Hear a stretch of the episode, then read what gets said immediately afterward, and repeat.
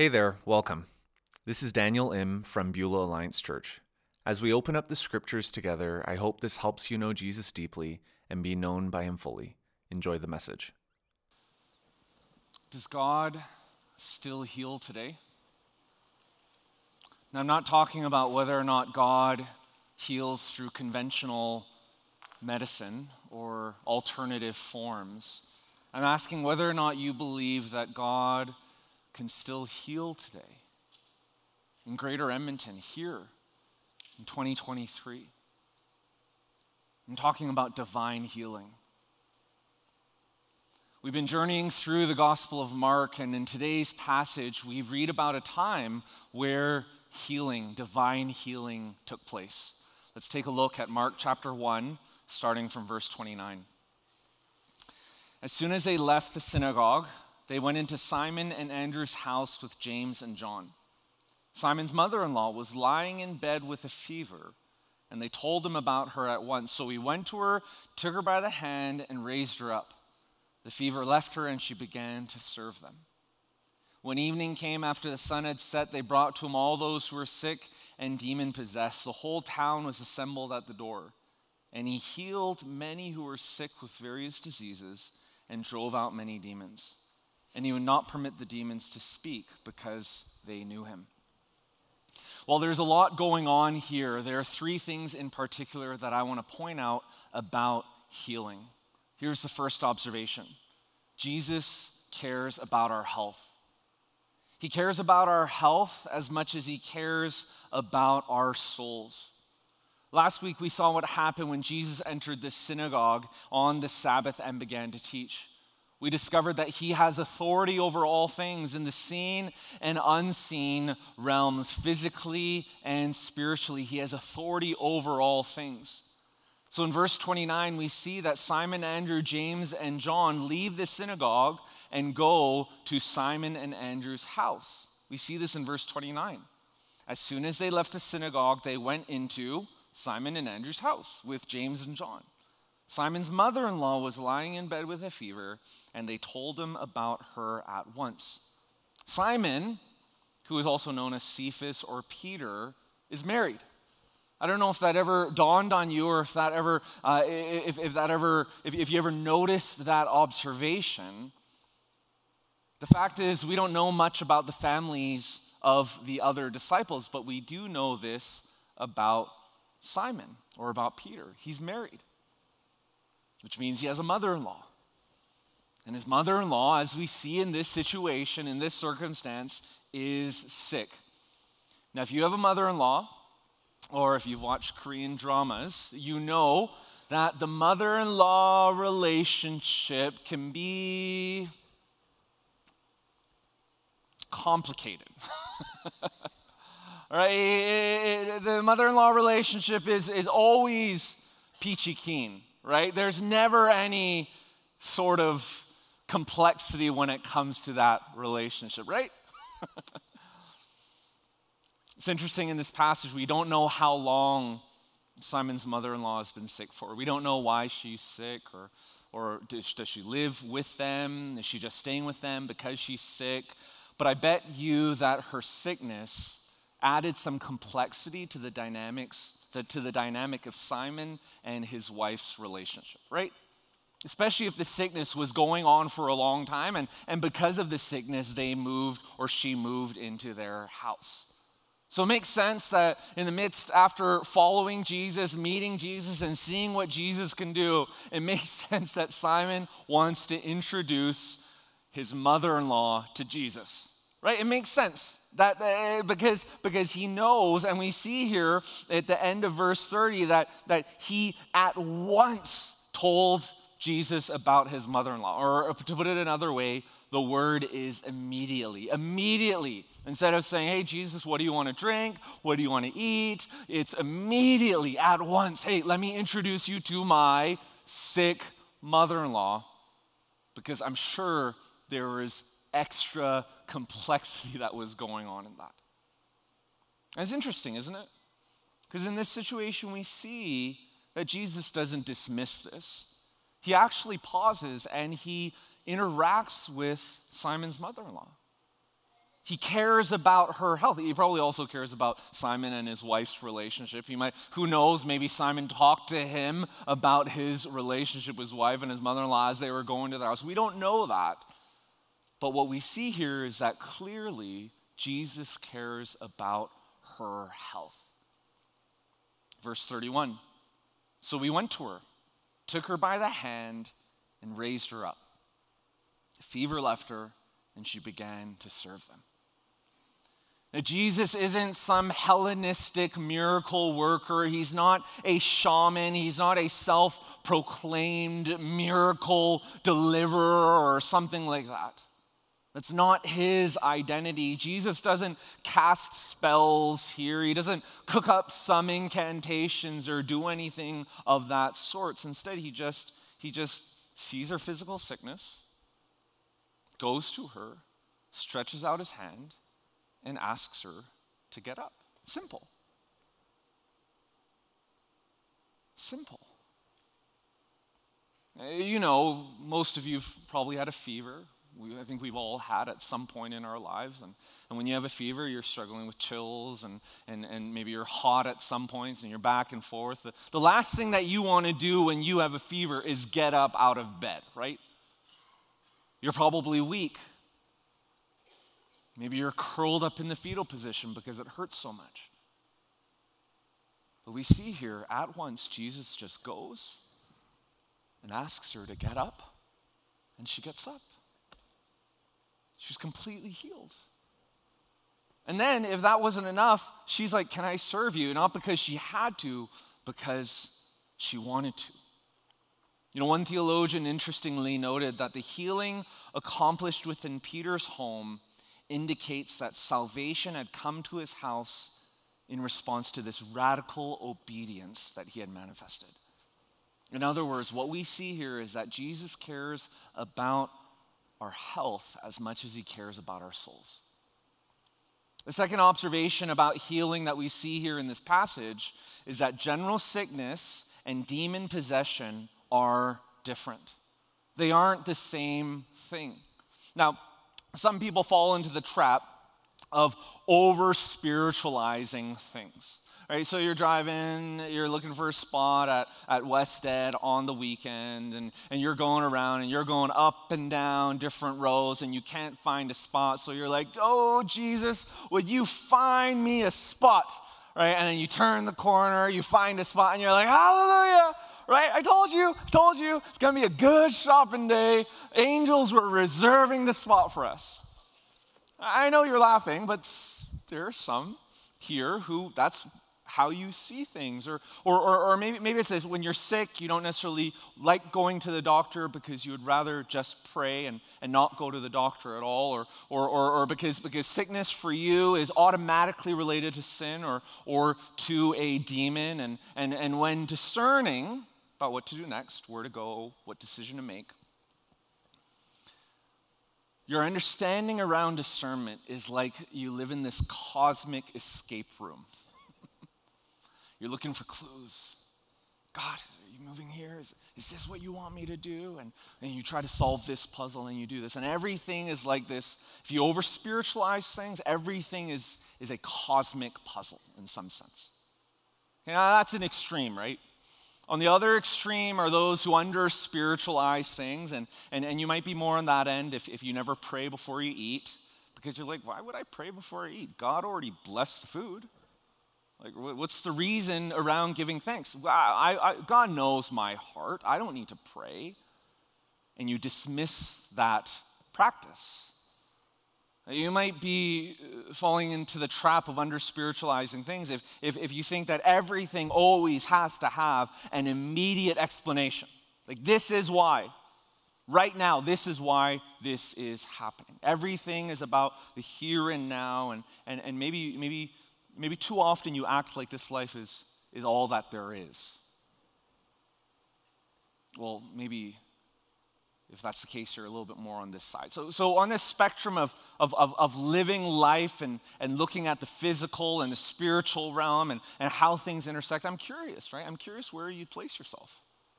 You'd be a little bit more on this side, or you be a little bit more on this side? Because if you're a little bit more on this side, on the over spiritualizing side of things, then it's easy to assume that general sickness and demon possession are the same thing. It's easy to assume that. And if you're on this side of things, it's, it's easy to assume that there's, there's no such thing as demons and there's no such thing as demon possession. But we see here something interesting.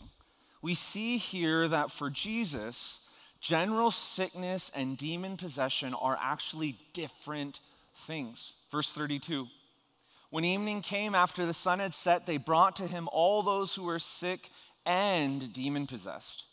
The whole town was assembled at the door, and he healed many who were sick with various diseases and drove out many demons. And he would not permit the demons to speak because they knew him.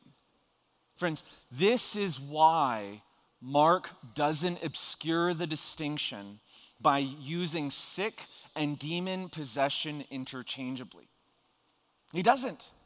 I take a look, right? Verse 32, it says, brought to him all those who were sick and demon possessed. Sick and demon possessed as different things. Now you're like, oh, is it, like sick and demon possessed, or is it like sick and demon like is it the same thing or is it different things well look at verse 34 because we need to look at how mark writes it's the pattern in which he writes verse 34 and he healed many who were sick with various diseases and drove out many demons. Okay, so in both verses, he's talking about both situations as if they're different things. And then in Mark 6 13, he says they drove out many demons, anointed many sick people, and with oil and healed them. He's not using sickness, general sickness, and demon possession interchangeably. He's always talking about them as two different things because general sickness and demon possession are different things. They're different. Now, the third observation that we see here in this text about healing is that healing wasn't Jesus' central mission. His central mission was to usher in, to proclaim the kingdom of God. Maybe you remember Mark chapter 1, verse 15. The time is fulfilled. The kingdom of God has come near. Repent and believe the good news. This was Jesus' central mission. Now, the people gathering around him didn't realize that. They thought that he was a miracle worker. So when the Sabbath came to an end in the evening, all the peoples came out. Like it wasn't just a few, but all the people came out when the Sabbath came to an end. Verse 32 When evening came, after the sun had set, they brought to him all those who were sick and demon possessed. The whole town was assembled at the door. Can you imagine this? Right? I mean, just try to imagine, close your eyes and imagine what's going on right now, right? The Sabbath has just finished. You have been spending a 24 hour period resting. The sun has gone down. You've heard about this Jesus doing all these things. Sun's going down. It's getting dark. And then everyone comes out.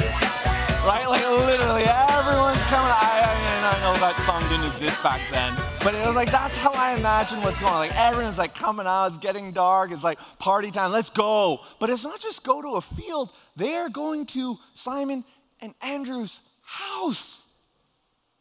Can you imagine if your entire neighborhood showed up at your door? like the parking mayhem that would happen. Everyone has just come. It's getting dark, and they're right there, and they're lining up at Simon and Andrew's door. And then we see this happen. Verse 34. And he healed many who were sick with various diseases and drove out many demons. Wait, didn't, didn't we just read that everyone came to his door? I don't know if you noticed that. We just heard that all the town, everyone came to the door, and then Jesus just healed many? What's going on here?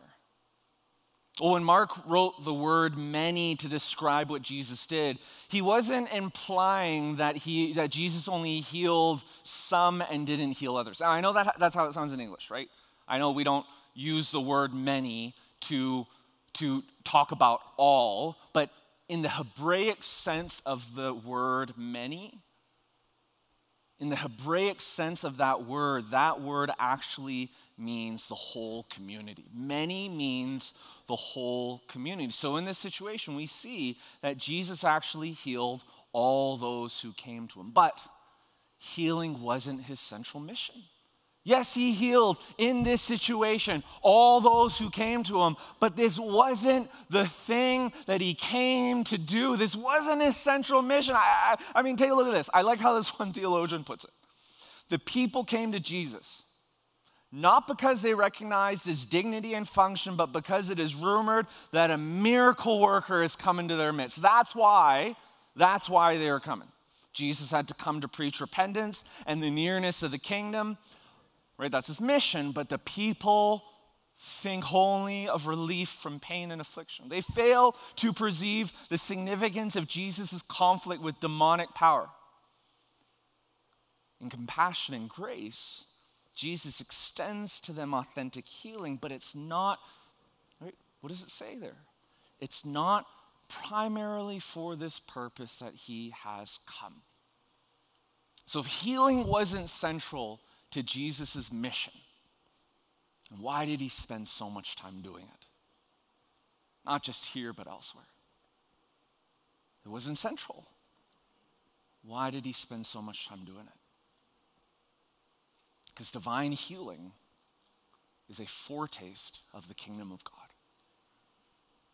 Now let's think about that for a moment. Imagine if you're going out for dinner and, and you're going and, and it's, you're going to one of these fancy restaurants that have, that have an open kitchen right? It's, it's not too big, or you're sitting close, and so you could see the chefs working and cooking, and, and you see flames going up, and there's this, this hustle bustle. It's, it's kind of this feel of a restaurant that you're there, and you're like, I'm gonna order steak. It's a special occasion. We're gonna we're gonna celebrate. You order steak, and, and you smell it, right? You smell the onions and the garlic and, and the mushrooms, and you hear the sizzling of this steak being seared right? You haven't even gotten the meal to your plate, but you have already begun to taste the meal. You know what I'm talking about? Like, I'm sure your stomach's beginning to rumble right now. I know mine is, because I want to eat that, right? I'm, I'm, I'm thinking about it, I'm talking about, and, that, and that's the idea of, that's, that's what a foretaste is. Well, divine healing is a foretaste of the kingdom of God. When we experience divine healing personally, or someone that we know, or we see someone experience divine healing, what we're doing is we are actually foretasting the kingdom of God. We are foretasting something that's going to be forever, all the time. And when we don't, we pray for healing and, and, and that person isn't healed. Well, it's because the kingdom of God is here, but it's not fully here. One day it'll fully be here. But that's not today. So when we experience it, the occasions that we do, it's not all the time on this side of eternity yet, but when we do, that's a foretaste. It's pointing us to the kingdom of God. So let's return to the original question at the beginning of this message Does God still heal today? In the scriptures, we see that divine healing is not a myth. It's not a contemporary trend. It's not a reason to avoid modern medicine. Divine healing isn't a ticket to escape death. Divine healing is that moment when the resurrection power of Christ intersects the faith of a disciple. It's when the resurrection power of Christ crashes into our earthly reality and fills us with the fullness of Christ, where the fullness of Christ indwells us, flows in us, and flows through us. That's what happens when divine healing happens on this side of eternity. Now, the reason we would pursue, the reason we're talking about this, and the reason we would pursue divine healing isn't just to get a few more extra years of life. That's not why. Or, or if you're just trying to uh, have a more comfortable life because of this chronic pain, that, that's, not, that's, not a, that's not a reason to pursue divine healing. Because divine healing, it's not the end, it's the means. Sometimes when we are in chronic pain and we have someone who is suffering with sickness, we think, and we're like, God, you've healed before, you can heal now, I believe you can. We think that divine healing, and we pray as if divine healing is the end. But that's actually the wrong way to think about it. Divine healing is the means for another end. So, what is that end? The goal of divine healing is to glorify God and to show everyone around us that there is a God and his name is Jesus.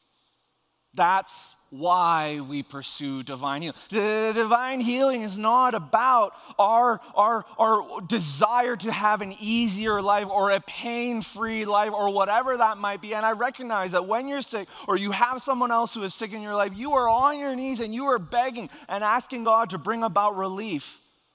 And we read about David doing that in the Psalms. But when that, when the healing becomes the end, and that's the purpose, we've got it wrong. We've got it wrong, and we won't experience this divine healing on this side of eternity. Divine healing, remember, is a foretaste of the kingdom. It's an appetizer of the kingdom. Just consider in Exodus 15 what it says For I am the Lord who heals you. Exodus 15, 26. Or in Isaiah 53, we read that we are healed by the wounds of Jesus. Yet he himself bore our sicknesses, he carried our pains, but we in turn regarded him stricken, struck down by God, and afflicted. But he was pierced because of our rebellion, crushed because of our iniquities. Punishment for our peace was on him. And what does it say at the end? Let's say it out together. And we are healed by his wounds. In Matthew 10:1 we see that Jesus just as Jesus divinely healed people he actually gave the disciples the same authority and ability right? Summoning his 12 disciples, he gave them authority over unclean spirits to drive them out and to heal every disease and sickness. And then in James 5, in James 5, we read what to do if there's someone sick in our midst. That we are to pray, we are to anoint them, call upon the elders of the church. Take, take a look. Is anyone among you sick? He should call for the elders of the church and they are to pray over him, anointing him with oil in the name of the Lord. The prayer of faith will save the sick person, the Lord will raise him up. If he has committed sins, he will be forgiven. In this passage, James doesn't say that the church should call the apostles to pray over the sick. That's not what he says here. Rather, he says that the church needs to call the elders. Now, although elders, are spiritual leaders of the church, elders are ordinary individuals. They are ordinary individuals. So, what that implies is that we don't need one of the original apostles, or we don't need someone who claims to be a healer today to pray for us to experience healing. We don't need anyone special to pray for us to experience divine healing today. Healing can happen today in and through ordinary believers. And as a part of healing prayer, James says that we should anoint them in the name uh, of the Lord. This is my oil. I always carry it with me every single service because I'm expectant. And I have faith. And I have trust that God will heal. And when we look at oil, um, why does James talk about oil in this passage? Was oil is a symbol of the Holy Spirit in the Old Testament. So when we anoint the sick with oil, as we read about in this passage, what we're doing is we are signifying, we are, we are declaring, we are, we are blessing the sick with the presence of the Holy Spirit. We are saying, hey, the same power that resurrected Jesus from the dead be upon you now. May the indwelling of Christ in its fullness through the Holy Spirit be upon you now in the name of the Father, Son, and Holy Spirit. That's what's happening when we anoint someone with oil. It's, it's like olive oil. It's not from Jerusalem or it's nothing special like this. I didn't order it or anywhere. It's like it's literally just normal oil. But what it is, it's a symbol. It's a symbol. Okay, think about it like this. I once heard that anointing someone with oil is to healing. Okay, anointing is to healing as baptism is to our profession of Christ, and the Lord's Supper is to deeper spiritual communion with Jesus. It's a sign, it's a symbol, something that points us to. So, does God still divinely heal today? I hope you're not in your head because He does. He does. He didn't just heal back then, he heals now. And, and, and, and to show you why and, why and, and, and the fact that he actually does still heal today, we read in James 5 what to do to pray for someone who needs to experience healing. We are given instructions for what to do. Friends, I remember this one time where I was healed of a sore throat while worshiping. I have a friend who had struggled with intolerance to lactose for his life. And when prayed for, he was healed. I know a woman who was bleeding for a week, and when prayed for, she stopped bleeding. I'm not talking about the New Testament story, I'm talking about a, a, a, a modern day person. I know someone who had stage four inoperable pancreatic cancer. All the images, everything was showing that it was too far spread and there was no chance for hope.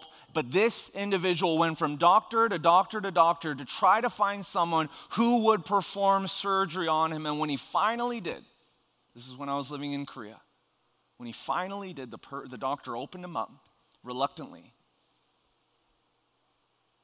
and the cancer was gone. I've seen this today. These aren't stories from of old. I've seen this today. I know of a girl who sprained her ankle, and when, after being prayed for, she was able to walk because she was healed. Friends, God still heals today. Divine healing is not just a valid theological concept that we can back up with the scripture, it is a present day reality. Unfortunately, there's many myths swirling around about how to get it, how to obtain it, and what it actually is and isn't, right? Here's one. Here's one myth.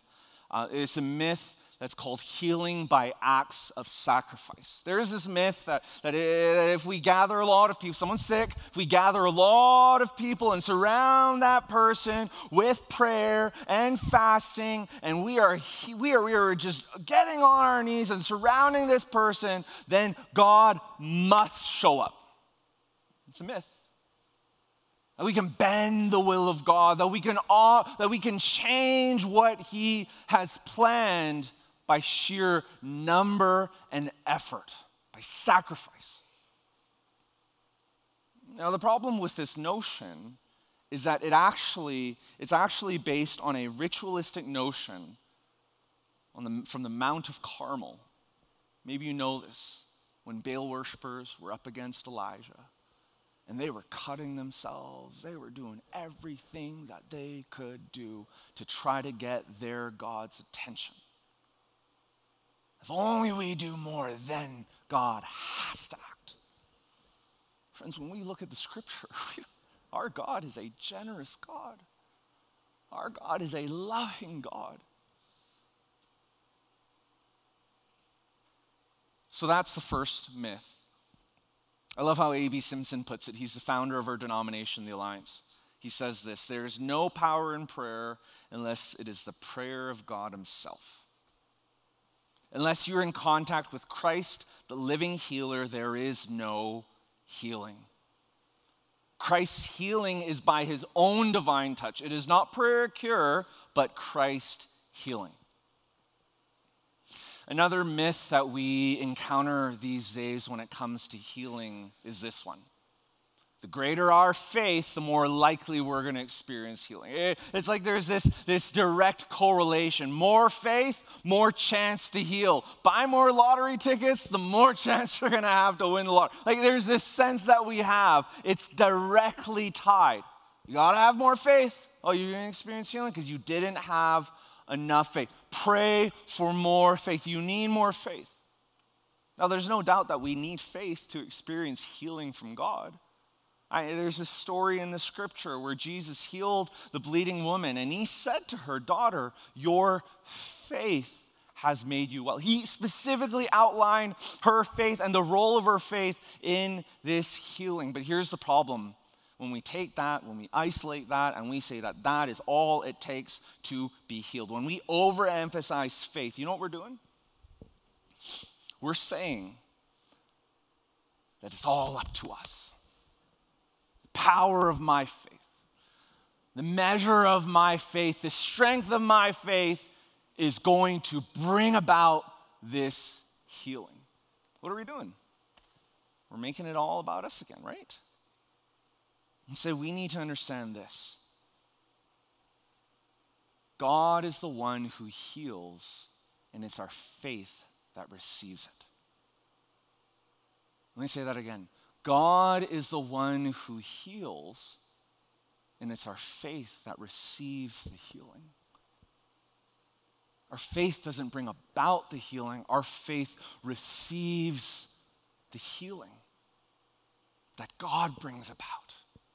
You see the tension? You see this nuance around faith and healing and God's work? In other words, we need to place our focus on God. We can't place our focus on our faith. We need to place our focus on God when we are seeing, not only in all of life, but especially when we're praying for healing. We need to place our eyes on God and trust Him. Well, here's a third myth lack of healing because of unconfessed sin. Now, this last one is more of a, is more of a misunderstanding than a myth, because sometimes if an individual prays and doesn't receive healing, uh, it actually might be because they have unconfessed sin. Right? There, there is an aspect of that to it. But, but here's the thing the absence of sin doesn't ensure healing, the absence of sin doesn't guarantee healing. Why? Because if that was the case, just like faith, just like ritualistic acts, it would be all up to us again, right? But it's not. All right, take a look at this. In James 5:16, we see that there is, when, when, we, when we go to God and we are asking for, for healing, we need to confess our sins. It says right after the verses we just read, therefore confess your sins to one another and pray for one another so that you may be healed The prayer of a righteous person is very powerful in its effect. So, does God still divinely heal today? Yes. And when He does, it's a foretaste of what will be forever. It's a foretaste of the kingdom. But we can't demand healing.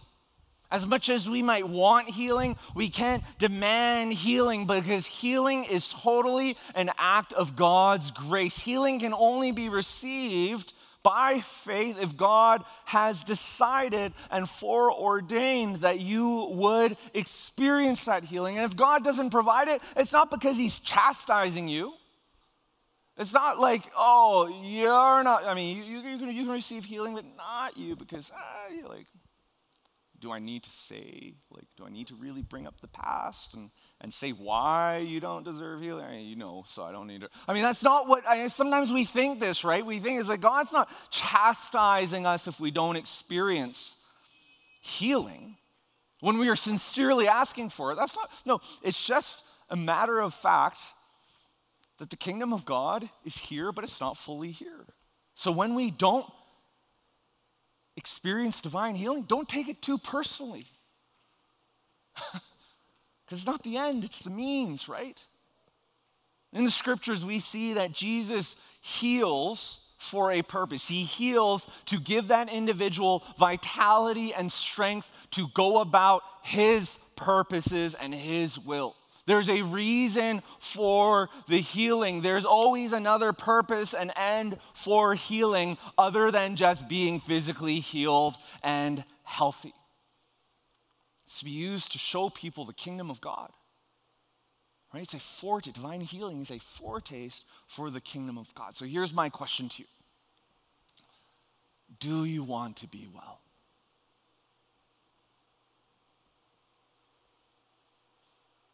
Is there an area in your life that you would like to experience physical healing in?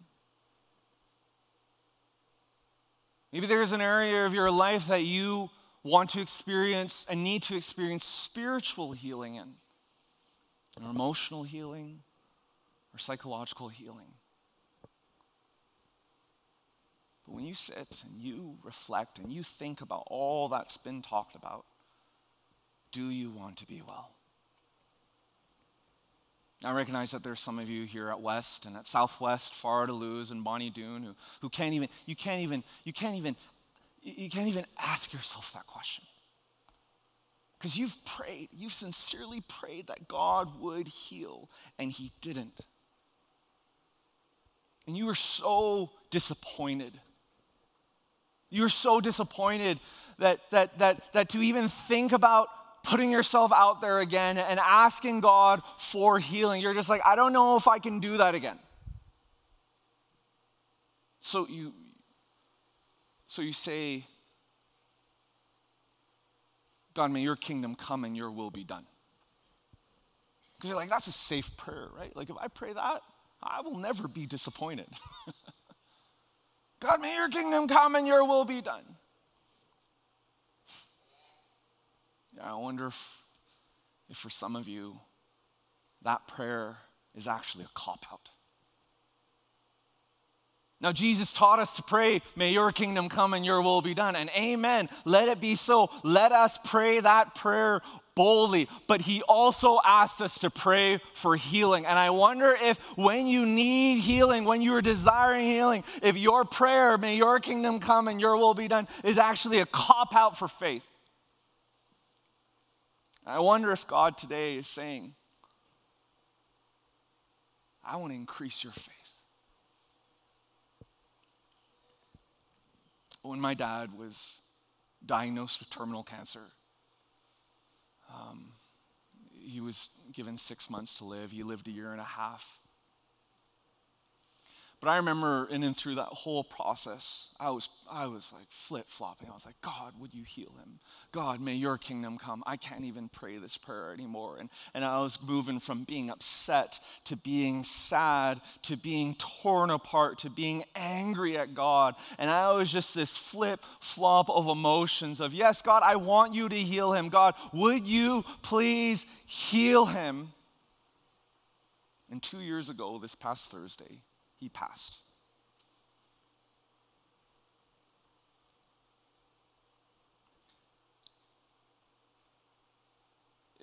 If I could turn back time, and I could go back to that moment when my dad was still alive, diagnosed with this cancer, and, and I knew what I knew now that he would die. I've wondered, would I still pray then and ask God to heal him? Like, would I still pray that? Knowing that I was going to be disappointed, knowing that he was going to die, would I still pray that? And as I've wrestled with this question, I've, I've come to terms with yes, I would have. Because in seeking his face, in wrestling with God. My prayers weren't, I trust you, God. You are to do whatever you're to. I, It was not that holy. it was like, I, I'm glad no one heard my prayers eh, because I was angry and upset and confused. And at points, I was speechless. I couldn't even talk to God because of how upset I was. If I could go back, I would still pray, knowing that He would die I would still pray that God would heal him because I've seen it happen.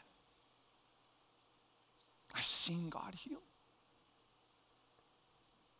And in and through that whole process, my faith deepened with him. And there are far more riches and benefits and other, other, other, other fruit that has come out in my relationship with God because I put myself out there and I believe that he would do it. And I had the right prayers. I was like, God, don't heal him for his sake. Heal him because he is serving as an elder at his church, and, and this church is going through this. And I, I had all the best reasons for God to heal him. I was like, God, here's my, here's my case. I checked off all the boxes. But God did something in me. And putting myself out there. And I do it again. I'll do it every single time. And that's why I carry this all the time. Because I believe that God can still heal today. So here's my question to you Do you want to be well? Is there an area of your life that you desire physical healing in? If so, then let's do this together right now. Let's start by praying and confessing of our sins. There's this dad in the scriptures that, that said with his sick son, Jesus, I believe, but help me with my unbelief. Can we confess of our unbelief? Can we take some time right now to confess of our sin of unbelief? Can we confess of what sins maybe in hurting others, sins against other people, whatever it might be, can we just take a moment before we ask God for healing? Can we just confess our sins? I'm going to put this on the screen, and I want to invite you to pray this. I'll give you about a minute. Let's just together right now pray this together, say this and have a time of confessing our sins. Let's do that right now.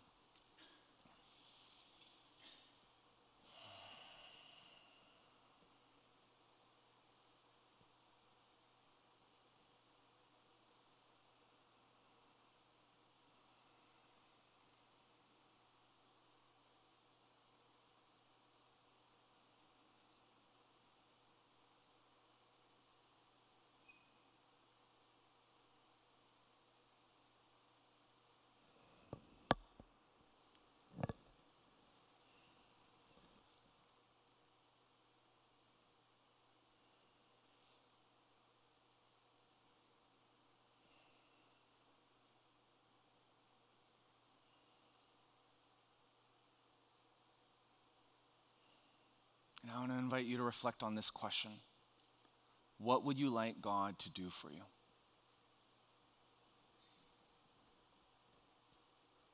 Have a conversation with our Heavenly Father. Just express. Don't worry about your words. Just pray, talk to God like you're talking to a friend. What would you like God to do for you? I'll give you a moment to have a conversation with God on this.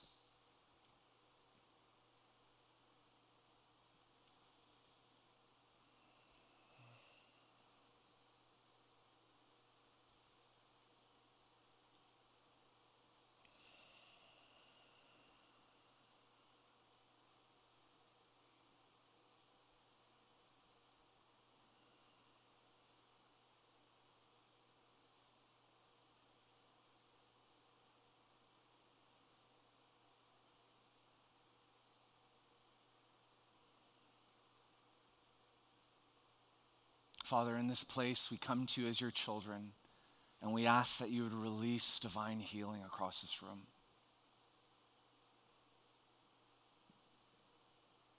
That you would release divine healing, that you, Holy Spirit, would come. Come, Holy Spirit, come. Move the way that only you can move. We pray that you would bind up the evil one in the name of Jesus Christ. His flaming arrows and the attacks and what he is doing, would you bind him up in the name of Jesus Christ? And would you release your divine healing to us, your children? In Jesus' name we pray. Amen. At this point, I want to invite our prayer team forward. So if you're uh, our pr- part of our prayer team, just come forward right now and, and get into position to be ready to pray for healing. And for the rest of us, let me ask you again do you want to be well? If you want to be well, then would you stand?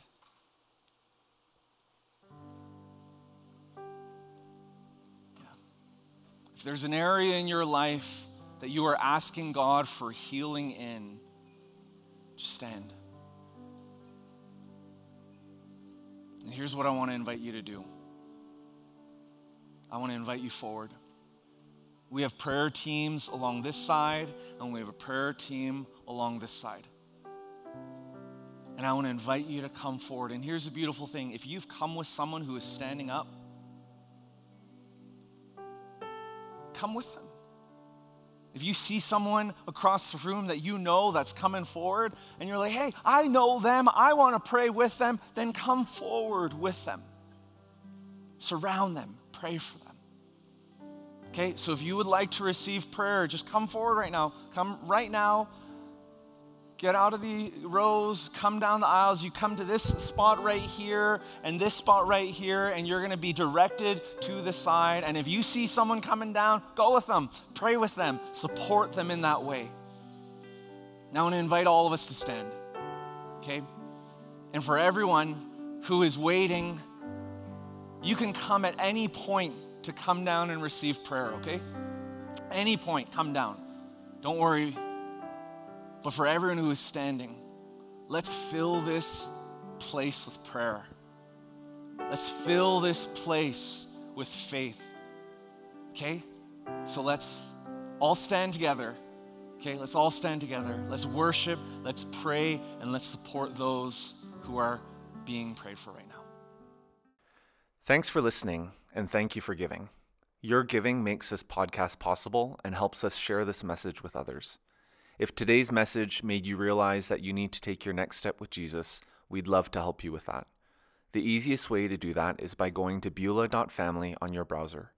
On that page, you'll find our social media links, links to upcoming events, and a link to give.